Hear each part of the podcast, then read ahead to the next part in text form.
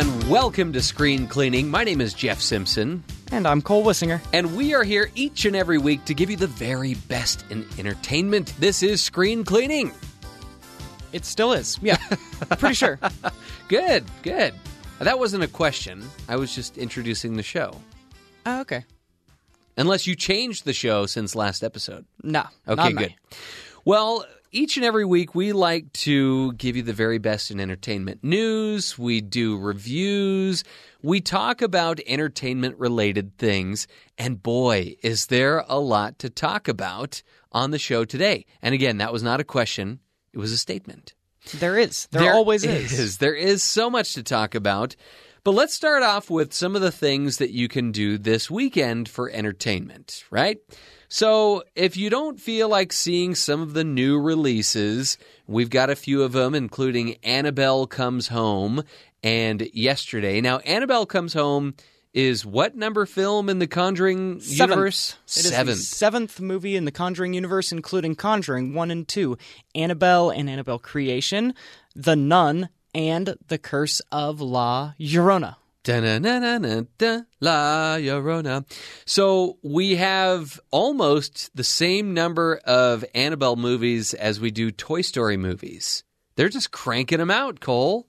Toy Story better catch up. I mean, they're gonna they're gonna fall behind. They got to stop this once every nine years business.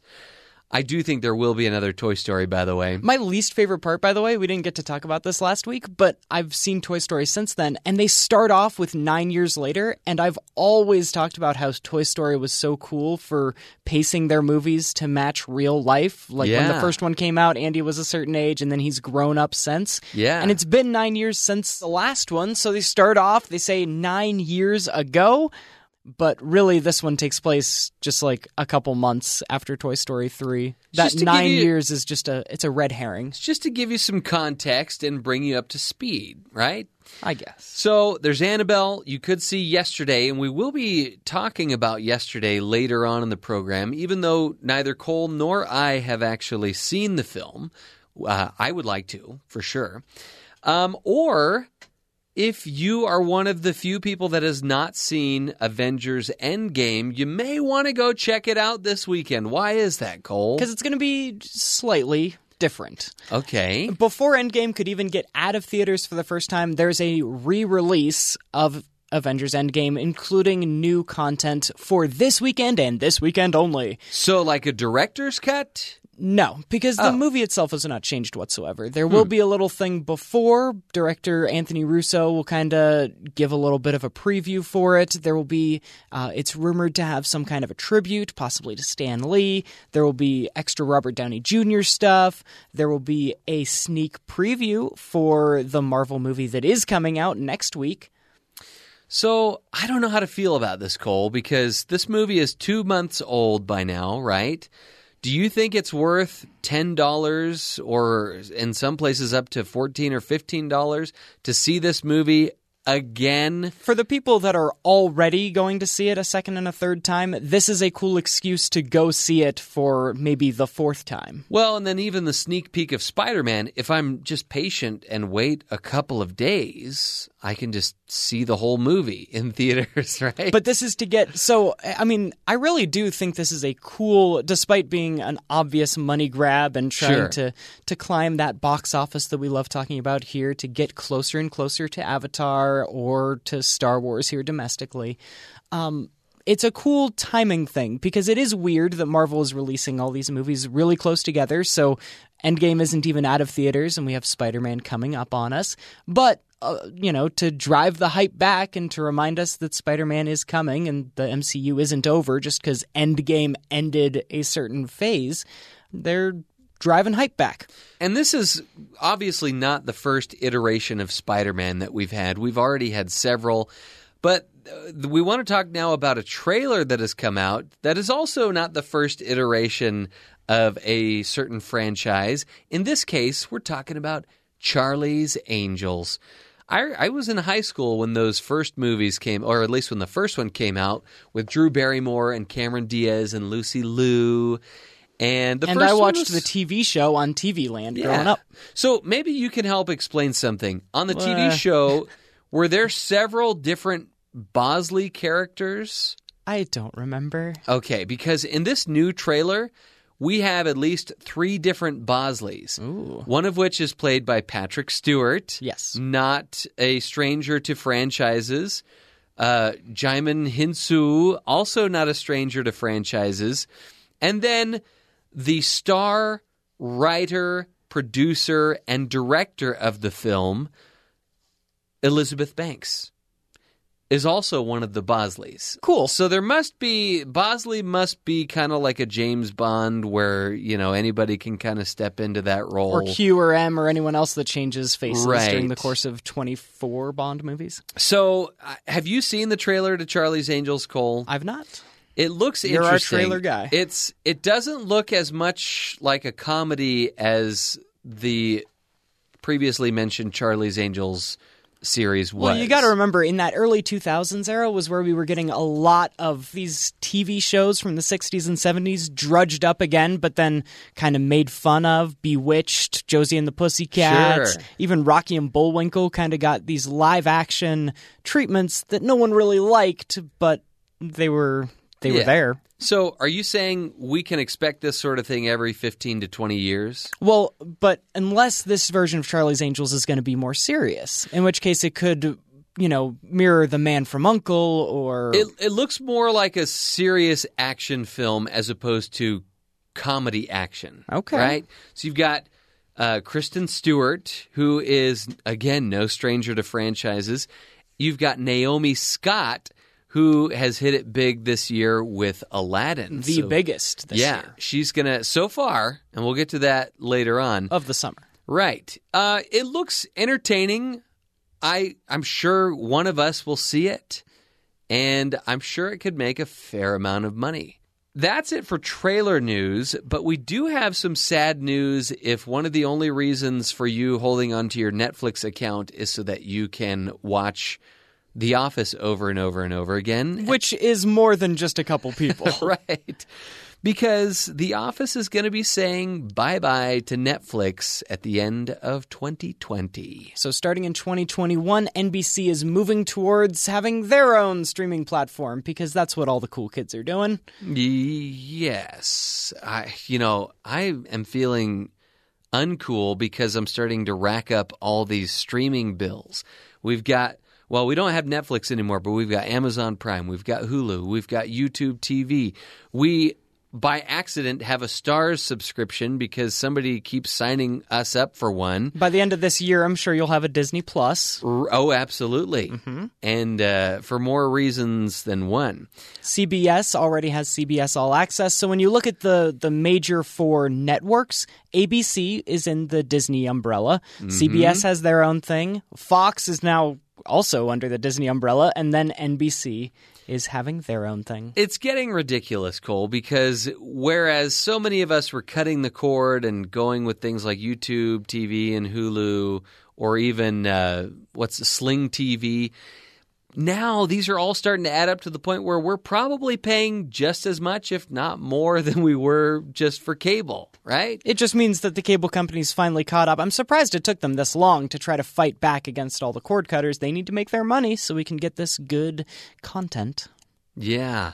I I guess one thing I don't understand is how these different uh, TV shows and production companies make money with Netflix. Do they get do they just get is it like a buyout or is it a royalty deal where the certain number of people watch it they get more and more money?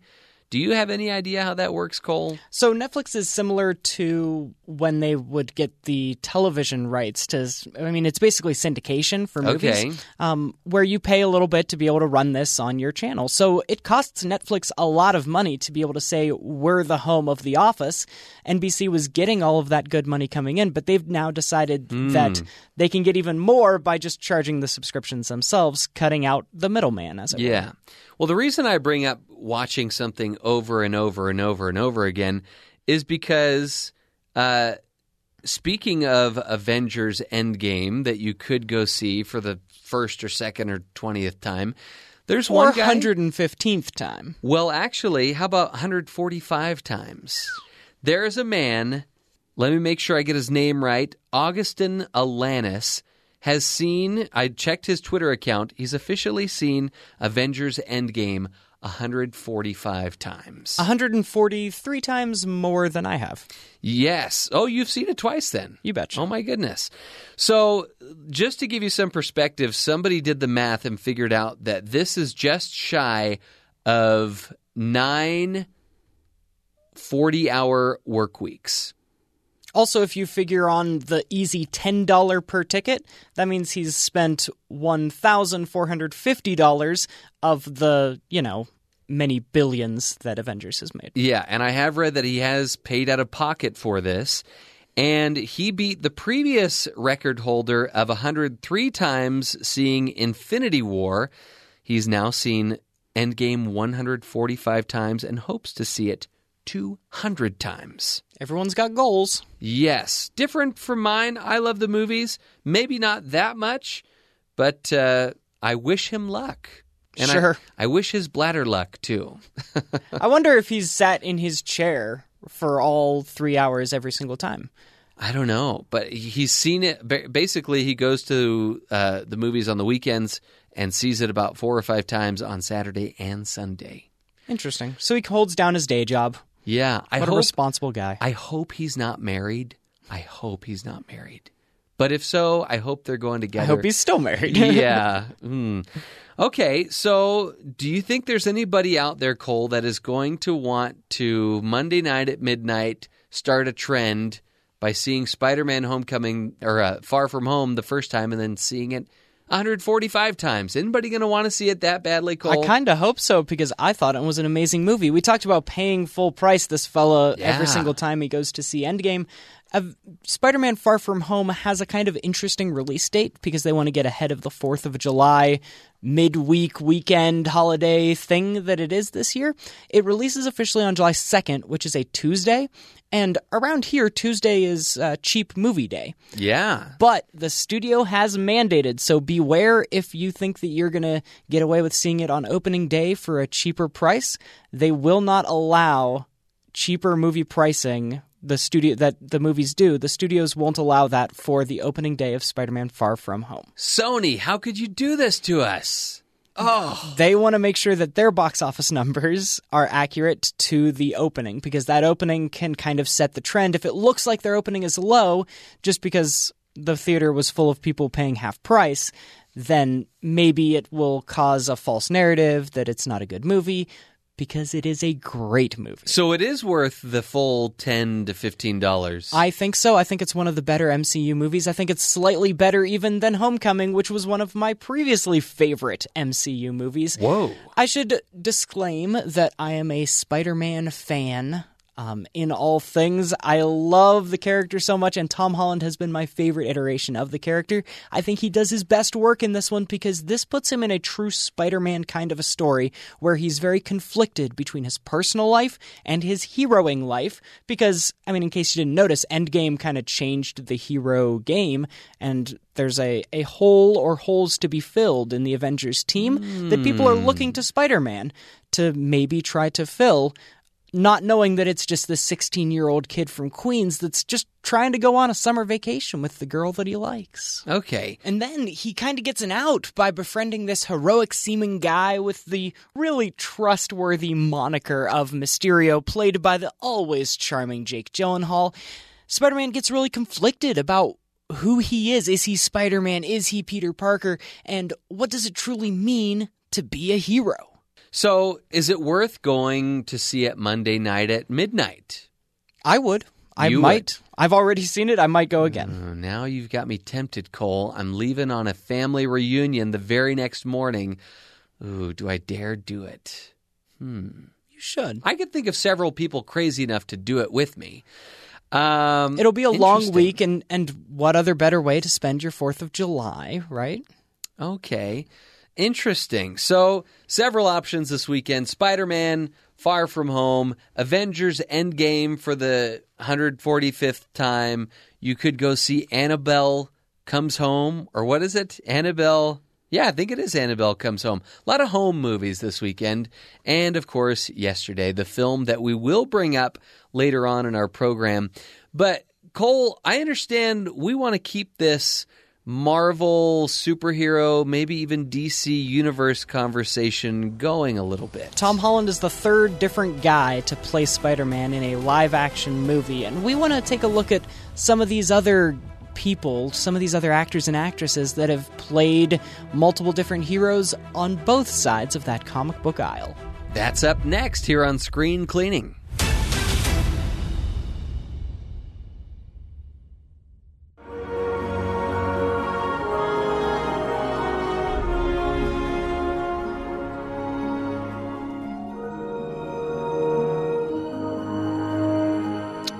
That is the haunting but so beautiful theme from Spider Man 2, one of my favorite superhero movies, starring not Tom Holland, but Tobey Maguire as Spider Man, and as one of the villains in those Spider Man movies, Willem Dafoe as the Green Goblin, who would later crop up in a DC movie as a good guy in Aquaman.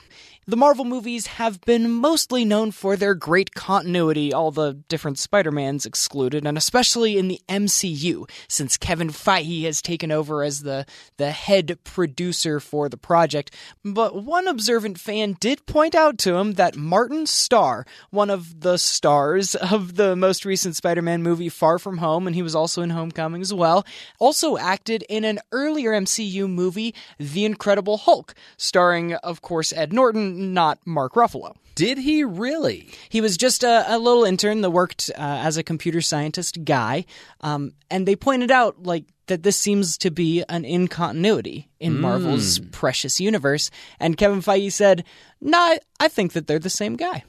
Really? So it is now Seems like a sort of to me. canon that this random computer programmer that was a friend of Dr. Banner's is now a high school science teacher in Queens. Yeah, and they'd also have to explain why there's a character in three different Thor movies that are played by three different actors. Bruce Banner himself was played by a different actor after That's that true. titular The Incredible Hulk. That's true. And this is not, I mean, this is not unique to Marvel movies. DC has had to do it out of necessity as well. Batman has various different voices and faces to his name over the years. Right. And, you know, uh, Kate, uh, Katie Holmes played Rachel Dawes in Batman Begins and then was replaced by Maggie Gyllenhaal. We already talked about Jake Gyllenhaal in the sequel, The Dark Knight. But why are we talking about this, Cole? As we look across the many different actors that just in the course of their business played different superheroes, we got to thinking about the many, many actors that have even played for both teams, played for the DC and Marvel cinematic universes. And I think before we started doing some research, Cole, I think you and I could name a few that have been in both Marvel and DC movies. There are a ton. We there are a staggering number of them, and we're not even. I mean, we could get into the character actors, people that nobody have ever heard of that have been in both types of movies. But we don't want to focus on the heroes playing the main characters. And let's start off with Batman, who's had many different faces. His most recent one was Ben Affleck, who himself played Daredevil in 2003's Daredevil. I forgot all about that. I think a lot of people would like to forget all about that. The Netflix series was considerably better, but Daredevil was a movie that came out before Marvel kind of had all their ducks in a row, played by Ben Affleck. My goodness. Well, which role do you think he played better? Uh, Batman. Are you sure? Batman by a lot. Okay. And then Batman over the years has has has had many people as his sidekicks, friends, frenemies even. One of them was Michelle Pfeiffer back when Michael Keaton was Batman. Uh, by the way, Michael Keaton himself having been Batman and also the Vulture in a Spider-Man movie. That's true. But Catwoman in Batman Returns was Michelle Pfeiffer, who would later go on to be the original The Wasp, Janet Van Dyne, in 2018's Ant-Man and the Wasp, a Marvel movie. Man, I'm sensing a pattern of these good guys going bad or these bad guys going good. Ooh. Interesting. Then let's keep the train going with Batman villains then when Tom Hardy took the role of Bane yes. in The Dark Knight Rises. He Yes. later went on to be the hero, maybe anti-hero of Venom. I feel like for a while, you know how everybody kind of has an Arnold Schwarzenegger impression? I feel like for a while, everybody had a Bane impression. You know, where they're putting their hand over their Does that mean you're going to give us uh, yours? I don't really have one, but Yeah, uh. I was I was born in the dark. You know, uh, people do better impressions than I I, like do with Tom Hardy. But uh, basically, yeah, that's interesting. So he goes from a bad guy in The Dark Knight Rises to a semi bad guy slash good guy. Is he bad or good? I mean, he was the good guy in Venom. In Venom sequels, he might end up being the bad guy. Yeah, We don't know. Venom's an Okay. anti-hero of himself. Even the Batman movies that were supposed to be within the same continuity, you mentioned before Batman's love interest in the Chris Nolan movies changing faces. Um, Two Face had two different faces Hmm. back when Billy Dee Williams and then Tommy Lee Jones Ah, very good. both did it. Tommy Lee Jones would later go on to be in Captain America the First Avenger, a Marvel movie. Interesting. Also, if you include Men in Black as a comic book movie, which there are comics of Men in Black, I think we should.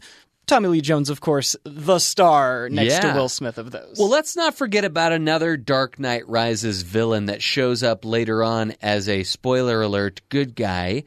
I'm talking about Ben Mendelsohn, who is pretty much always a bad guy in every movie that he is in, except except a movie that you think he's the bad guy, but then oh, big twist in the middle of the film, he's actually the, comic relief. the comic relief, and I loved it. Cole, not so much, but he was my favorite part of Captain Marvel an MCU movie. as the uh, Skrull. He's a Skrull who's just misunderstood. If people would just talk about these things and didn't have these miscommunication issues, then everything would be all better. Right, Cole? I think so. There's one more Dark Knight villain that Okay. has made an appearance in a different comic book, not Marvel per se, but Michael Jai White. Remind us who Mm. he was in The Dark Knight. Michael Jai White played a character by the name of Gamble, and uh, he One of the crime bosses. he shows up in a couple of very iconic scenes in The Dark Knight, some very unforgettable scenes. And then, uh, if you flash forward back to the late 90s, I believe, he was in a movie called Spawn. and he was Spawn. Michael Jai White is an African American actor, and Spawn came out a year before Blade, making him the very first black led superhero. Black Panther got a lot of credit, and credit is due for that movie being great. But 1997 was when we f- saw our first ever black led superhero movie when Michael Jai White was Spawn. Now there's supposed to be another Spawn movie coming out Really? that will have Jamie Foxx and Oh. Jeremy Renner of, of course, MCU fame as Hawkeye. Interesting. Man, all these people like to to uh, take a dip in the comic book pool from time to time. Yeah. Doesn't matter who it is. And as long as they're Spawn is kind of a third party, right? Spawn Yeah. is um, Image Comics. Okay. It's the third biggest comic book company. Dark Horse is kind of another one of those. It's fifth that people recognize. And Hellboy has been one of Dark Horse's best heroes. And I think I know where you're going with this one. there are a few folks that have been in Hellboy as a and in addition to a few others. Okay, I want to say Doug Jones is one of them. Ah, yes. Doug Jones, we may not always recognize his face because he's a prosthetics master, but his visual kind of acting is always fantastic. Anytime you need some strange or unusual creature to be in your movie, but you need him to be rail thin and maybe even a little tall, you want to go with Doug Jones, right? So that has happened in Batman Returns, Men in Black, Fantastic Four 2, Rise of the Silver Surfer, where he was the Silver Surfer, hmm. and also one of Jeff's favorite comic book movies ever, Mystery Men. yes, he was Pencilhead, and he had uh, a spawn of Pencilhead. And uh, oh boy, if you haven't seen Mystery Men, it, that is a totally different comic book altogether. Mm-hmm. Want to say it's like Flaming Carrot or something like that. Some One of the name. goofy ones. Yeah. Going back to mentioning Hellboy and even Blade, Blade is a Marvel comic, and Ron Perlman, a frequent collaborator of Oh, yeah. Guillermo del Toro, was in the Guillermo del Toro directed Blade 2, in addition to being Hellboy in the Hellboy movies. Man. Okay. Anybody else that we're that uh, we discovered has dipped their feet in both pools? More recently, we mentioned when Michelle Pfeiffer was in Ant Man 2, Mm-hmm. she also was joined there by Laurence Fishburne, who has been in the Batman vs. Superman and Superman movies as Perry White. Oh, yes. Oh, my goodness. And in an even earlier Superman movie, Superman Returns, a kind of one off back in 2006, Perry White's nephew and uh, Lois Lane's kind of love interest in that movie was played by James Marsden, whom we all know more as Cyclops in those first few X Men movies. Uh, the Superman, even in that Superman movie, was played by Brandon Routh, who's now found a home on television in DC's Legend of Tomorrow, playing the Atom, a kind of shrinking superhero akin to Marvel's Ant Man. Now, how about J.K. Simmons? Think back to one of the first iterations of Spider Man that we've had, the Tobey Maguire starring Spider Man series that Sam Raimi put together for us. Uh, he was a character in those films as well, right? He was the, the head of the the newspaper outlet, The right? Daily Bugle. Yes. He is J. Jonah Jameson. Jane J. Jonah Jameson. That is a tongue twister right there. That's a newspaper name. So a big role in those films, but and even kind of a, a meteor role in some of the the other DC films, right? Well, unfortunately, he was supposed to have a large role in Justice League, but it was cut for time No. and, and many other things. He's Commissioner Gordon, though, in just a few deleted scenes of that. His voice, though, is the voice of General Eiling in the DC animated universe when Justice League Unlimited came out. and you can hear his voice pretty much everywhere. He's in the uh, Farmers Insurance commercials. I just found out recently he voices the yellow peanut M&M on the M&M's commercials. Mm-hmm. And I've heard his voice from time to time on Gravity Falls on Disney. My goodness. Another voice you might hear in a lot of different comic book television adaptations is that of Clancy Brown. He has been uh, Taskmaster, Lex Luthor, the Rhino, Uncle Ben in Spider Man, Uatu the Watcher, Red Hulk. Those are all in animated shows, but his voice can also be heard in the Green Lantern movie as the main villain Parallax. His voice can be heard in Thor 3, Thor Ragnarok, as that first kind of devil creature where Thor is kind of twirling around named Surtur. yeah. Also, speaking of General Eiling, played by J.K. Simmons, Clancy Brown has a turn as General Eiling in the live action Flash TV show. He also plays a colonel in the live action Daredevil TV show. so DC and Marvel both. Clancy Brown is not uh, like your A-list movie star or anything like that. What are some things that he's been in that people might recognize his face? Well, his face was in the Shawshank Redemption, but if you don't recognize the voice from any of those superheroes, maybe you recognize the voice from SpongeBob. He's Mr. Krabs. Really? So, oh my gosh, yeah, he is really big into voiceover. I didn't know that. He was so I mentioned he was the bad guy in Green Lantern. The good guy in Green Lantern, uh, Green Lantern, Hal Jordan, played by Ryan Reynolds, Heard of has him. also been in a few Marvel movies, namely the Deadpool movies, and of course, uh, more infamously, X Men Origins Wolverine, playing a different version of Deadpool. So these are some big people that have played big roles in both DC and MCU movies. And joining Ryan Reynolds in DC's Green Lantern was the voice of Michael Clarke Duncan. He was playing a different Green Lantern from a different planet, Kilowog, who was made entirely of CGI, and so we just heard Michael Clarke Duncan's voice playing a good guy in a DC movie.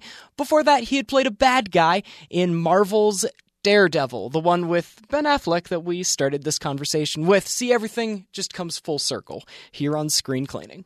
So I think what we've proven here today, Cole, is that there doesn't seem to be much loyalty one way or the other. I think as long as it's a good paycheck, who cares if it's a DC or an MCU movie, right? Cole, if you could play any character in either a DC movie or a Marvel movie, who do you think it would be? Spider Man. Really? Oh, you were quick with that one. Spider Man is my favorite. Mm, I'd probably want to be Batman. That's okay. I could give them my own. Ver- Wait, what do you mean that's okay? I just mean that some people are Marvel guys and other people are DC guys. Batman is the greatest comic book character. My favorite superhero is Batman. But that's a whole different discussion for a whole different day. Uh, maybe that was yesterday's discussion. Huh? See what I did there? Because Boo. today, when we come back, we're going to be talking more about not the movie yesterday, but the theme of yesterday and what Cole and I would do if we could step in the shoes of the protagonist of this film. That's up next here on Screen Cleaning.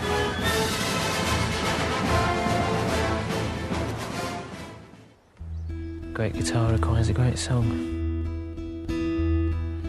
Yesterday, Cole, I believe in All yesterday. I believe so that yesterday away. will be an enjoyable film when I take my Now it wife to see it. I believe too. I can't wait for this movie because it's such an original concept, right? Well, yeah, you've seen s- kind of similar themes in other movies. Like I remember a movie with Ricky Gervais called "The Invention of Lying," where uh, he's in this universe where people don't know what lying is, and so he kind of stumbles upon the first lie ever told, and so he uses that to his advantage. And just like this character in this film uses the fact that there he's existing in this universe where the Beatles don't exist, but he's the only one that knows about them. Yeah, it kind of happens one morning where he wakes up and realizes he's the only one that remembers the Beatles. Well, I believe he gets in a bike accident and there's like this blackout in all of England. And uh, yeah, he wakes up in a hospital bed and he's the only one that knows about him. But he's a musician, and so of course he's studied, and Struggling musician. Uh, that's to say it lightly. playing at kids' birthday parties. Right, right. Yeah. But as any musician does, he's very familiar with the Beatles, familiar enough to be able to recreate some of their stuff to, you know, the ongoing fame and fortune that he receives. So, Jeff, that raises the question for me Is there anything you're familiar enough to be able to recreate in front of a bunch of people that had never seen it before? Cole, I think this is such a genius topic to discuss here on the show today. And there are certainly things that I know well enough that I would probably want to monetize, you know, cash in on that a little bit. Mm-hmm. The only music that I really know well enough to make money off of, if I were to use the same concept, would be the music of Weird Al Yankovic. I grew up listening to every album, every song he did. I would memorize them. I was in a Boy Scout troop where I convinced the other scouts to call the troop uh, "We're the Weird Owls." So we were the we were the Weird Owls. And I even went and saw him in concert a couple times at the Orange County Fair. So definitely, I would cash in on Weird Al's fame and fortune. And, you know, he's certainly not as wealthy as the Beatles, but He's wealthier than you and me. absolutely. Jeff, that's a genius choice because all you have to do is remember the lyrics, which anyone that sings along can, because you can go back and figure out the music based on the songs that he's parodying. But, you know, I don't know that I want to exist in a world where there is no Weird Al Yankovic. Oh, that's true. I if I had to pick a musical song, Ed Sheeran actually shows up in this movie mm-hmm, yesterday, mm-hmm. and he has a song called "Wake Me Up," which I really, really enjoy. I can sing all the words to it. And this is different from Wake Me Up Before You Go Go. or Wake Me Up When September Ends, or various other songs Okay. that start that way. But this is a song that, when you listen to it, the piano is very simple. It uses just one note for a while and then just a couple chords. That's one of the only songs that I can really recreate with my minimal musical abilities. All right. So you'd go Ed Sheeran, I'd go Weird Al Yankovic. What about like if you could if you could cash in on a movie, let's just say it never existed, so you would want to recreate it. Yeah, so we're movie guys, right? So we're a little more familiar with movies than we are music. I wanted to go like Citizen Kane, right? Because that's the Beatles of movies. Yeah. And but the only movie that I'm that familiar with is 1985's comedy classic, loved by both of us here on Screen Cleaning, Clue. Really? So would you let me ask you this though. This movie was not uh, it was not well received at the box office when it came Didn't out. make a ton of money, no. And part of that is because of their really confusing marketing campaign where they didn't give it, you don't see it as you do now on home video or DVD where you get to see all three endings. They would just say, go see it and you'll see a different ending, which that that idea was flawed because what if you go see it twice and you see the same ending? Then you got to go see it a third time. Would you change anything about it, Cole, as you're recreating it for your own personal gain? Nope, because I'm not that smart. I can just remember all the lines and I will quote them and write them down and tell new actors to deliver them. Okay, so new actors. That's interesting. Who, like, if you had to make it today, for instance, who would be showing up in your version of Clue? So I looked, and I have to start with the Tim Curry character. And looking back at his IMDb, the only real big thing he had done before this, and I don't know if you could even call that big, was the Rocky Horror Picture Show. And so he was a relatively unknown guy that has a lot of manic energy, that did kind of a horror uh, musical spoof. I, I looked far and wide, and I think the guy that can bring a similar energy to a new clue would be Ezra Miller. Ezra Wouldn't it be Miller. exciting to see him just flailing about the giant mansion? Okay, so for people not familiar with Ezra Miller, who is Ezra Miller? He's been in a small horror movie called We Need to Talk About Kevin, but he also has been in the Harry Potter movies Fantastic Beasts as kind of the his name's Credence. Ah, the guy they're looking after. Interesting. But when you watch interviews with him, he has a lot of just frenzied energy. I want him to harness. There's a YouTube video of him talking about his love for Harry Potter, and I want him to harness that in my Clue movie. Interesting. This last weekend, my wife and I decided to watch a trilogy. I tried to convince her to watch the Dark Knight trilogy. She wouldn't do it. She wouldn't even do a Christopher Nolan trilogy.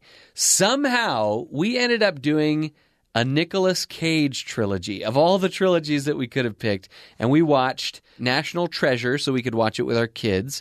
We watched Raising Arizona and Matchstick Men. And when you said manic energy, for some reason, the first actor my mind went to Is Nicolas uh, Cage? is Nicolas Cage. Sure. Could you see Nicolas Cage as Wadsworth in Clue? I think I could Yeah, he would just make that so bonkers. I think it could work. And it's certainly a role he would take, I would think. because he takes everything. Right. including yeah. a few uh, superhero things. Going back to our previous conversation, Nick Cage is a guy that was at one time rumored to play Superman, and then did in the Teen Titans Go movie. He was uh, Spider-Man Noir in Into the Spider Verse. He was also in the Ghost Rider movies. Oh Everything comes full circle here. Yeah, I love that consolation prize of the voiceover role in Teen Titans Go to the Movies. Anyway, my movie that I know well enough that if I could cash in on it, I certainly would.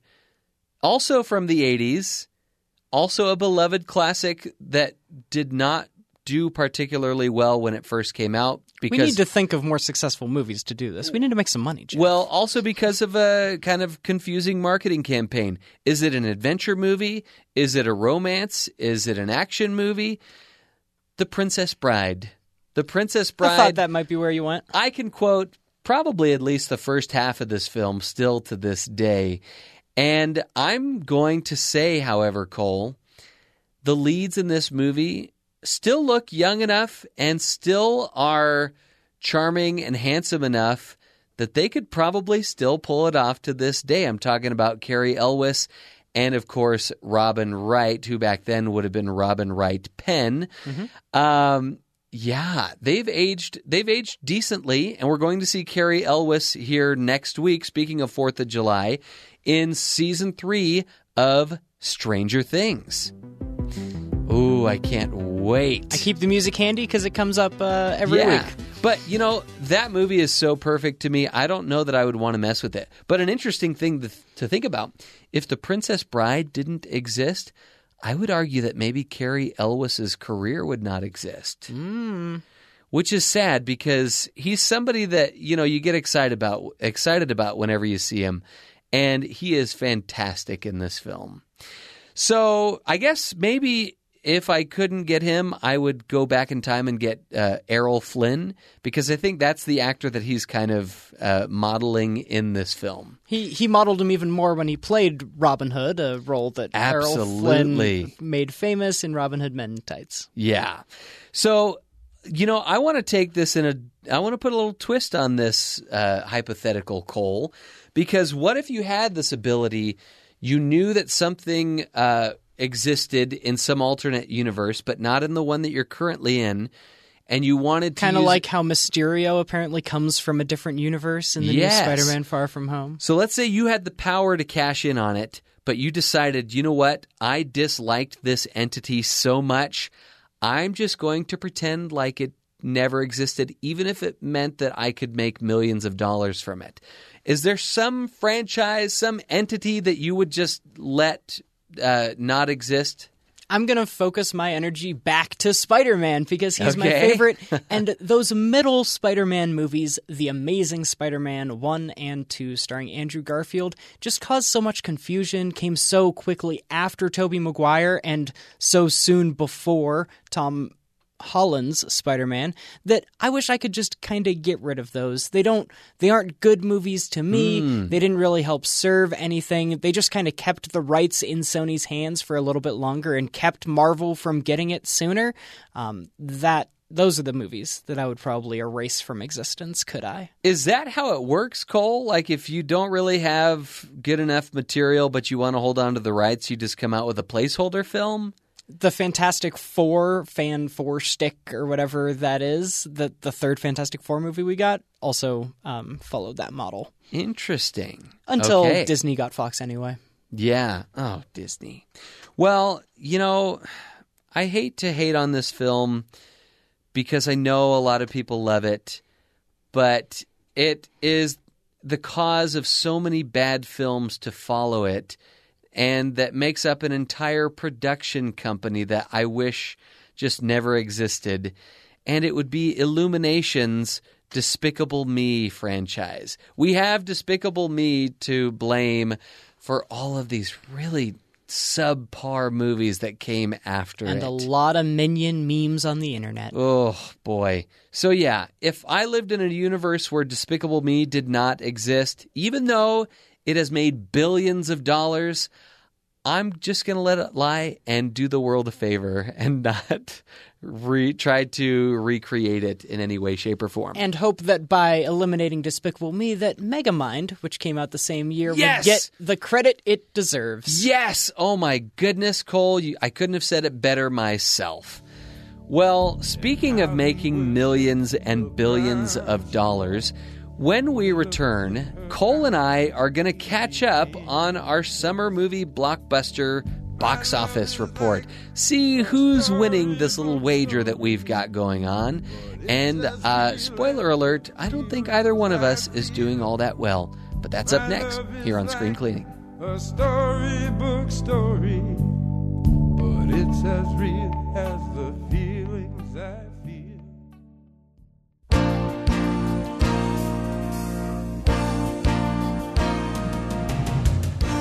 There is our summer movie jam that we rock out to. And uh, every week this summer, we're going to be taking a look at the box office to see who is right and who owes somebody a pizza or a popcorn. At the beginning of the summer, Jeff and I uh, predicted which movies we thought would do the best at the domestic box office this summer, and each week we realized that we were more and more wrong. I feel kind of like I'm in an alternate universe right now because things are just not making sense this summer, Cole. But one movie is here to save the summer, isn't it? Uh, yeah, I hope Toy Story 4 is here to save the summer because that's what I currently have at the top of my list. There were reports and predictions going into its first weekend that it could make up to $200 million in an opening weekend and save the summer because we're not the only ones kind of lamenting on how poorly some movies are doing and how unpredictable the summer has been. Yeah, but It it, didn't quite get there. it made about 110 million, which is still huge numbers, especially this summer. Uh, that's huge numbers. But boy, it didn't do as well as I needed it to do because I'm kind of worried that The Lion King is going to come up from behind it and and uh, overtake Pounce? it. Pounce. Very good, Cole. Yes. Jeff did predict Toy Story 4 as the biggest movie of the summer, and I predicted The Lion King as the biggest movie of the summer. Neither of us predicted that Aladdin would be doing as well, although this is probably the one bright spot on my top 10 list is that Aladdin is doing so well. You were higher on Aladdin than I was, and Aladdin is flying high on a carpet right now at $294 million total gross for this summer, the number one movie so far. So I have it on number five at my list. Where is it on yours, Cole? Number eight. Ooh, I'm sorry, Cole. But there are already a couple of movies that are on our top 10 list that are not going to end the summer on the top 10 list. I'm not feeling too good about Dark Phoenix or Men in Black International. How how well are those doing, Cole? Right now, Dark Phoenix is number eight, and Men in Black International is number nine. Neither has cracked even 75 million. Ooh. And Secret Life of Pets 2 is not doing what you and I thought it would do. But as kids' movies do, maybe the opening weekend isn't what you put all your eggs in the basket Okay. for. Kids' movies uh, have life throughout the entire summer. They have legs, is what the industry folks call it. Okay. And it's up to 122 million. It is not going to get to where the first one did, and it's probably not going to get up into the top top tier that we both had it. But don't count it out yet. Okay. Well, what else is on the top 10 so far that is either is there anything doing what we thought it would do, Cole? Uh, Toy Story's gonna do fine. I you- so I want to bring it'll- right back around. You think it'll overtake uh, Aladdin? I think it's got the possibility. Just like Aladdin has been strengthened by kids going to see it all summer, Toy Story 4 will kind of carry us through the rest of the summer. I think with people going to see, remember the the Toy Story movies haven't opened spectacularly. The last one came out in 2010, opened to only 110 million, but by the end of that summer, it had 415 million dollars in its back pocket. And I apologize. I actually think the first weekend of Toy Story 4 was somewhere around 118. 120. Oh, 120? Mm-hmm. Okay. So maybe Aladdin is doing so well because it had the luxury of coming out before all these bigger movies. So it was Aladdin and nothing else until Toy Story, basically, right? Mhm. And now Toy Story, unfortunately, has Spider Man to Oh, no. contend with this coming weekend, and then Lion King also coming up, And then the Fast and the Furious movie, Hobbs and Shaw. which isn't exactly the same demographic going to see it. But those movies do extremely well, and I'm sure it'll do even better overseas. Oh man! So I, I we might be calling it sixes on this, Cole. You and I might have done just as poorly as the other, right? Yes, that's that's what the summer seems to be. And I just I want to rest on the fact that Pixar normally comes back. First of all, Toy Story did not have as, as disappointing of an opening weekend as maybe has been reported. And secondly, all of these Pixar movies end up just fine. Incredibles 2 had an amazing opening weekend, got to 600 million. Finding gosh. Dory had a similar-ish opening weekend to Toy Story 4, ended up at 486, and like I said before, Toy Story 3 ended up above 400 million as well. Well, So let the summer take its course. Let's not uh, judge it based on just one weekend. all right. Well, if uh, if all goes well, Cole. Spider-Man should be making about how much money, and who do you think is more likely to be correct? Because I've got it at number two. you have Spider-Man at number 2, I have Spider-Man at number 3. Ooh, okay. So hopefully Spider-Man does well, and Lion King does not do so well. For you. Well, Cole, as you know, and everyone listening, we like to end each and every show by doing a little panning for good. There's good in them there hills.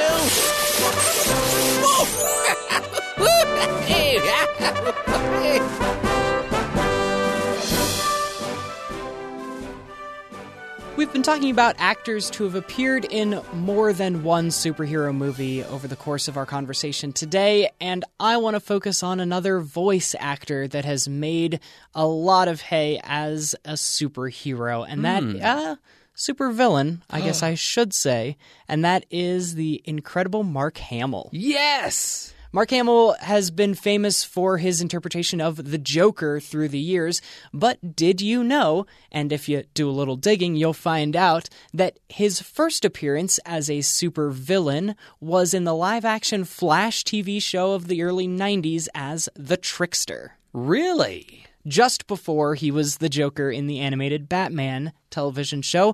And then when Flash came back here in the 2010s, he had a couple appearances where he reprises his role. In season 1, episode 17, called Tricksters, Mark Hamill appears as a veteran trickster that tricks a new generation of, of a trickster. Interesting. I knew you had the strength to fulfill my legacy. Besides, it was in your blood. What do you mean in, in my blood? The real reason I tracked you down and groomed you to be the best you could possibly be, Axel. I am your father. And of course, Mark Hamill, known even more so for being Luke Skywalker in the various Star Wars films. There's him uh, giving a little wink and a nod to his other roles. But he was the trickster and he's the Joker, both DC uh, properties, but a similar kind of cool villain. And if you can't wait to see Mark Hamill as Luke Skywalker, uh, which uh, will come out, the next film will come out in December, and he is in that film, then you could, I guess, go to the movie theater right now and hear him in Child's Play. He has another voiceover role as Chucky. We love Mark Hamill here on the program. It is rated R. Uh, if you don't want to see killer dolls, go see dolls that are nice to each other with uh, Toy Story 4. Eh, mostly. There were a lot more creepy dolls than advertised in Toy Story 4, I must say. I was taken aback. Well, clearly there are no shortage of films and even superhero films to see over the 4th of July, whether it's Avengers Endgame or Spider Man Far From Home. That's going to do it for this uh, episode of Screen Cleaning. We're here each and every week. You can catch us on BYURadio.org or just look up our podcast wherever podcasts are found, and we will give you the very best in entertainment here on Screen Cleaning.